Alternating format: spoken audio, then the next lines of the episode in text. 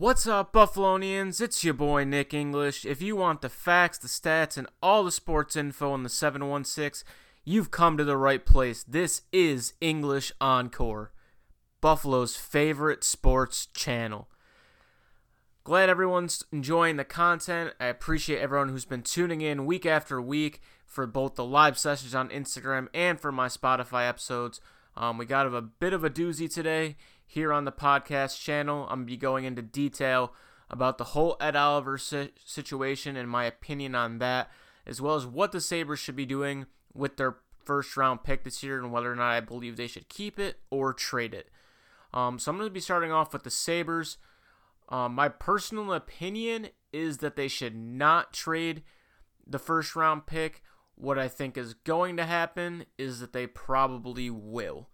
Um, my biggest reasoning for that is because Jason Botterill is currently in a very, very tough situation. Um, I was one of the people that thought if this whole COVID did not happen, that there was a good chance he was going to be fired. But with everything going on now, I think the chances of him staying are more and more likely just because of everything going on. And he's in a situation where he's pretty much on a one year lease now where if he can't get this team to the playoffs, he's pretty much good as gone. And because of the tr- lack of trades he's been making, or the bad trades he made in his first year, and his inability to show any willingness to make a big move, I have the feeling that um, he's going to try to trade this first round pick for a you know top end forward or centerman, more than likely a centerman because we don't really have anyone outside of Jack Eichel. Um, the problem with this is when a general manager gets in this type of situation, they're not looking at the long term effect on the organization as a whole. To me, when I look at this draft class, it's very heavy in forwards, centermans, whatever you need from a scoring perspective. There's been articles and reports out there from the best hockey analysts in the world saying how there's going to be guys going in day two that are going to make significant top six impact for your organization one day. The problem is, unless you have a draft class like we had with Eichel and McDavid, where those guys are going to be able to step in immediately and make a major impact, most of these guys that you're selecting probably between 5 through 10 um, they're going to be waiting a year or two, if not three, to develop and then come up. You know, Eichel is kind of a rare case for the Sabres. Same thing with Dahlin. These guys like Cozens, Mittelstadt, Nylander in that 7 to 10 range, those are guys that need a year or two to develop. And you saw what happened. You know, Mittelstadt went to college for a year and then they brought him up immediately instead of having him spend some time in Rochester, and it backfired on them. Then you look at, you know, Dylan Cozens right now. He played great um, in the league he was in this past year and tore it up, and it looks like he's in a good position to make the Sabres. He's a little bit of a different player because he's more built for the NHL. He's bigger body. But at the same time, you don't want to have to have him immediately step in and fill that number two center role. Because to me, you look at Eichel. Eichel is going to be a guy that for the rest of his career is going to be putting up between 90 and 110 points, in my opinion, at least for the prime of his career. And that's what you should expect. Second line center is kind of that guy that you might have more skilled guys on his wings, but he's still going to be putting up between that 60 to 70 point range. Can Dylan Cozens do that in his first NHL season? I don't think so. Maybe he could. Maybe I'm wrong. But to me, the perfect spot for him is sliding him into that third center role, putting him with a veteran guy and maybe another guy if they acquire more of a bruiser type player that can protect him on the ice, sort of like the Wayne Simmonds, old Marcus Foligno role. Have that guy that's still going to be able to produce 25, 30 points on his wing to go along with another guy that can score, but also protect him from getting hurt. And if Cozens can come in and score 35 to 45 points, um, that's great on the third line. That's what you need him to do. Now, can you go out and get a free agent to fill the number two center role? We don't know. They've had Marcus Johansson playing it, but he's more of a winger. And with their current cap situation with Okposo having to pay Reinhart, Olofsson, Montour, um, guys of that nature, Linus Ullmark, You don't know what cap space you're going to have, and you need to fill that number two center role and develop your bottom lines because, frankly, they just that's what's causing you to not make the playoffs. Now, here's the issue. Because the the draft is so forward and center heavy, you could draft a good prospect, develop them in Rochester, let them go to college, let them go play in their, you know, Swedish, Finnish league, whatever it may be for a year or two. Bring him up by the third year, let him get a little taste, and then you're going to have yourself a potentially great player going forward. Jason Botterill, unless somehow he makes the playoffs next year, doesn't have that time to develop a player. Um, so he needs a player that's going to make an immediate impact, which could make him willing to deal the first round pick even more. Now, my I don't have an issue if we do that, but you better make sure that you are getting the best of the best top six guy, number two center, whoever that may be. Am I trading the number seven, eight pick, whatever we're gonna get? to get a guy like Anthony Cirelli from Tampa, who's shown flashes that he can be great, but he's a little inconsistent. Am I going to be trading a number seven, eight pick for that guy? No. Um, you know, Ryan Nugent Hopkins is a guy that's been thrown around with the Sabres. He's a free agent, and he's going to demand some high money. That's another guy. Would I trade, even if he wasn't a free agent, would I trade that 7 8 pick for him? Maybe. He's got a lot of high upside, but you know, Edmonton right now is a little bit better built than the Sabres.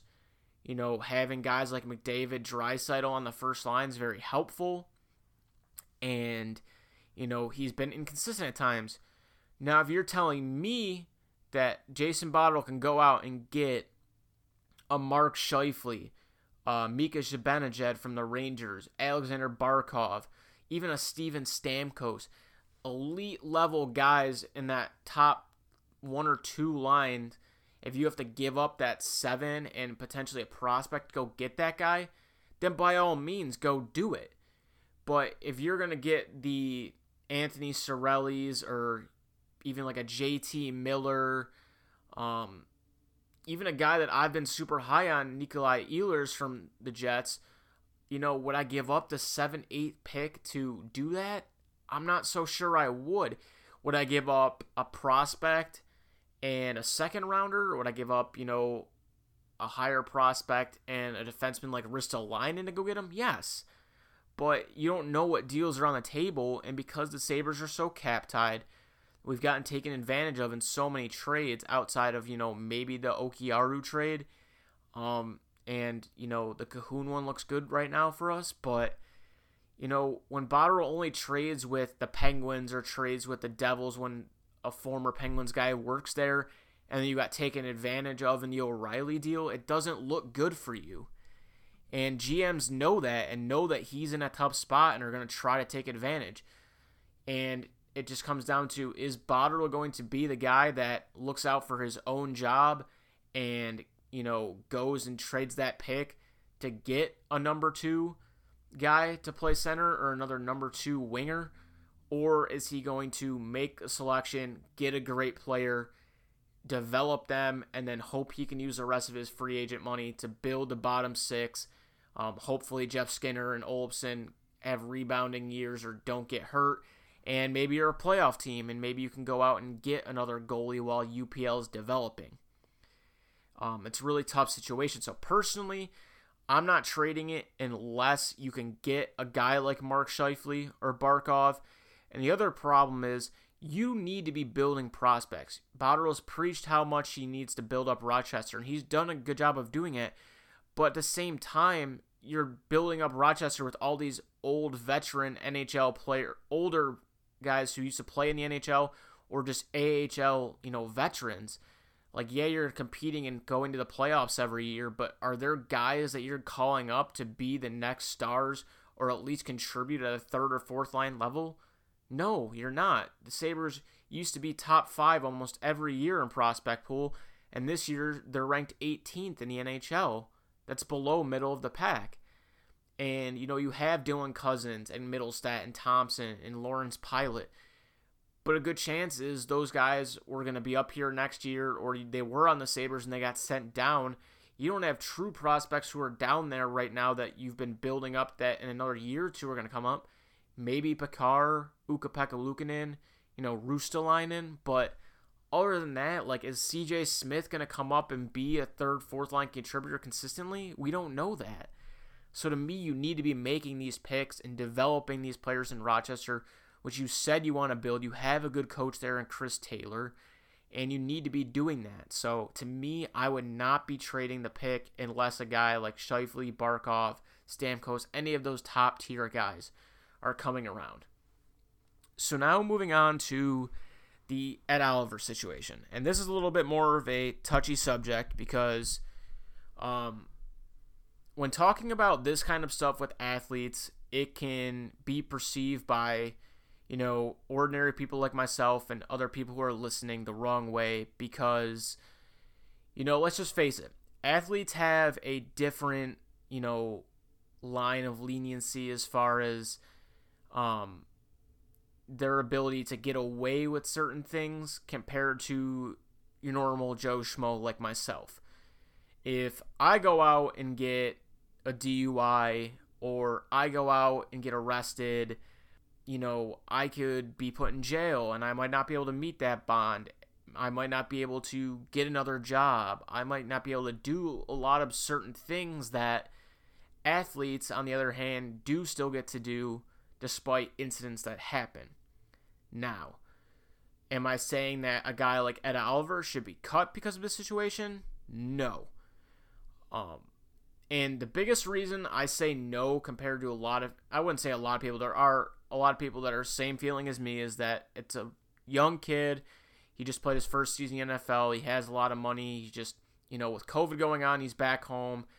You know, if the if COVID wasn't going on and we already had stuff going on in Buffalo, maybe this situation doesn't happen, but we don't know that. And when you look at it, you know, he's a young kid and he made a mistake. And he should be forgiven for that mistake as long as he learns his lesson. He's more than likely going to get suspended. And if he learns from it, great. We don't have any issues. He's going to be a great Buffalo Bill. And the thing with me, too, is all these people that say you have to release him because you've built this culture. Well, no. It's the complete opposite of that. If you have built the culture that Sean McDermott and Brandon Beane constantly preach about, both from the GM and Beane all the way down to McDermott and the rest of his coaching staff, and the players talk about it all the time the process, the culture. If you have built that up properly, there is zero reason that a one time incident should affect that player or your team. It should be handled eternally, internally, excuse me, and you move on from it as long as it doesn't happen again. It's not an issue. Brush it aside and move forward. Now, if it continuously happens, then yes, you got to cut him, you got to move on, get rid of him now, but we don't know what's going to happen. We have to wait and see. It's a wait and see. And Oliver has to earn the trust from the Bills management and his peers and the fans to be a part of the Bills organization.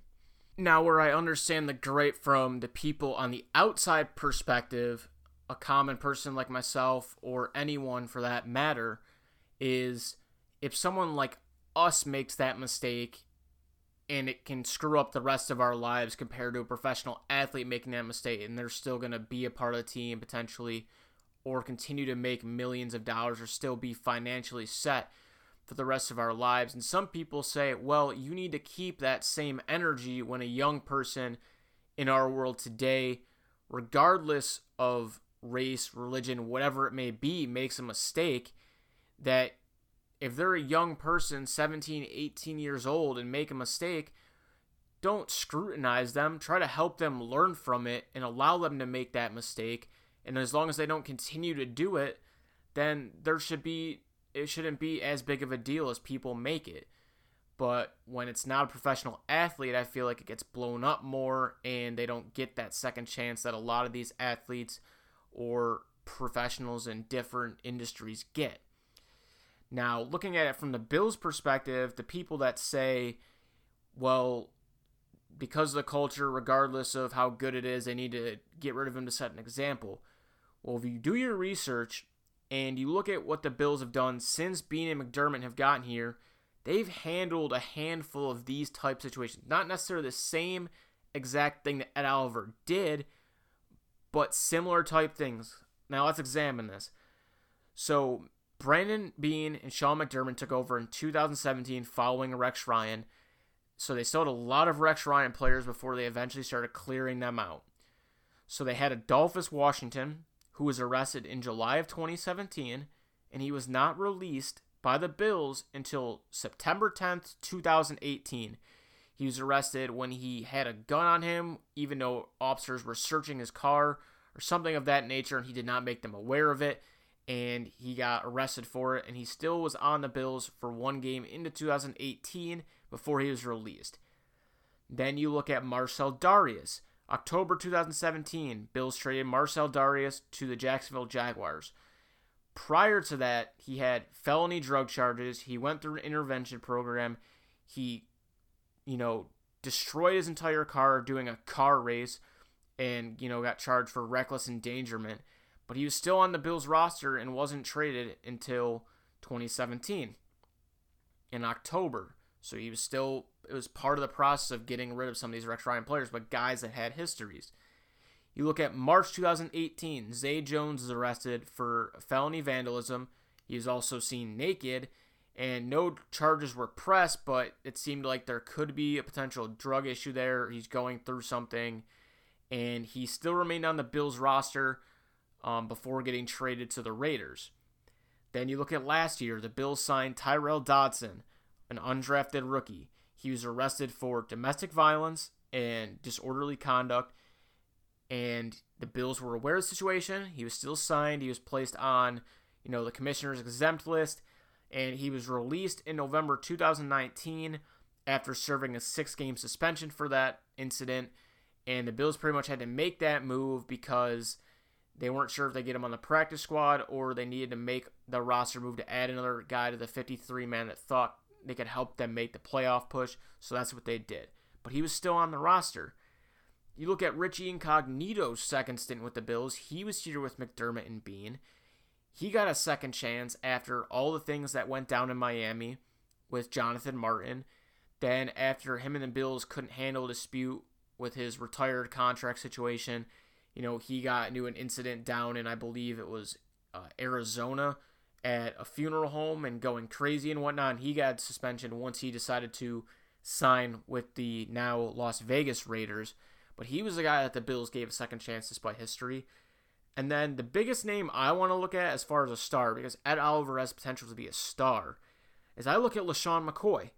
LeSean McCoy was accused of having people um, invade his girlfriend's house or his house that his girlfriend was at, and she was assaulted.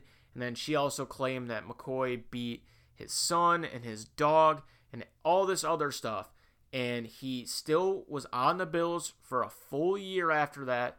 Was in position unless they would have maybe not gotten Singletary still be on the Bills. He's still in the league, still is going to be in the league. Some of the, you know, um, cases were dropped against it. And, you know, I'm a personally, I'm a fan of LeSean McCoy. If this stuff was proven true, definitely not. But if you look at the police reports, McCoy also had three previous incidents at his house with his ex girlfriend in which he called the police on her and legit identified himself and said he could see problems in the future with her because he tried to kick her out, tried to get jewelry back, and we still don't really know what's going on. But if you ask other media people, people surrounding the NFL, Sean McCoy, he's never done anything to his son or abusing any dogs of any sort. So to me, those claims were false. But the reason I like to point at Sean McCoy is because he had that star talent in his prime with the Bills. Maybe not towards the back end, but beginning – to the year that he was accused of doing it. And, you know, it's different from Ed Oliver, who was arrested on Saturday in Houston, where he's from, on driving while intoxicated and unlawfully carrying a gun weapon, or carrying a weapon, excuse me. And I look at it from the star perspective, it's like, okay, if this guy can learn from his mistake, take the suspension, turn around, we're good. We don't condone what you did. And that's the other big thing. I'm not condoning what any of these players have ever done. No one is condoning Ed Oliver for what he did. But you know, you also have to realize that no one's perfect and people make mistakes. And according to NFLPA, Rule 2.2, um, violations of law involving alcohol, the quote from it is absent aggravating circumstances, discipline for a first offense will be a suspension without pay for three regular season or postseason games. So Ed Oliver is more than likely facing a three game suspension. Now, it could be different because sometimes the NFL lets the court system determine it first. And, you know, the gun laws by state, especially down in Texas where he's from, are going to be different than the one in New York State. So we still have to wait and see what those things planning out. But I guess the main point I am trying to make is what Ed Oliver did was definitely wrong, but at the same time, the culture that the Bills built and the people around the organization, we have the tools that make this a one time thing. Let a young person learn from his mistake, take his penalty, and let it better him from the future. I'm sure there's tons of players, not only on the Bills and other stuff, that have done illegal or got arrested that not many people know about because, you know, they're athletes or it's kind of tucked under the vine, whatever it may be. But, you know, it's a learning experience. I think the same thing should apply to athletes as it should just an everyday regular person. And, you know, I'm understanding of, you know, you don't want to just keep giving people chance after chance because of things of this nature. You know, you're arrested from a DUI, and if you just brush it off and you let them pay their fine, especially from an athlete's perspective, if they do it again, they could potentially kill or hurt someone. Everyone still needs to be aware of the situation so that you have the people reminding them to not make that same mistake because it could cost someone their life or you know cost themselves you know a job a career whatever it may be. So that's kind of just my two cents on the situation.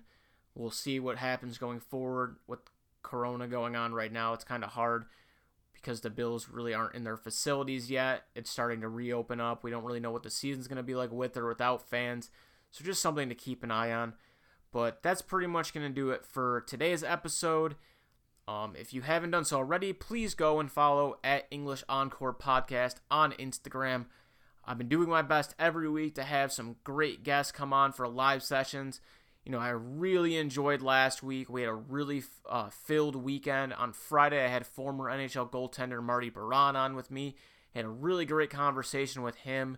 And then on Saturday, I had two coaches that I met while I was at Cortland, and Eric Flutie and JC Brooks, who are very great up and coming coaches who you're going to want to know about for the future. And I had a really great conversation with them. I'm going to be posting in just a little bit from now on my Instagram page who I'm having for this Saturday, and it's going to be a great time. I appreciate everyone's support, and I appreciate everyone who tunes in each and every week, and I look forward to keep producing content. I'll be having another podcast Saturday afternoon following my live session. But thank you everyone for tuning in. This is the English Encore podcast, Buffalo's favorite sports channel.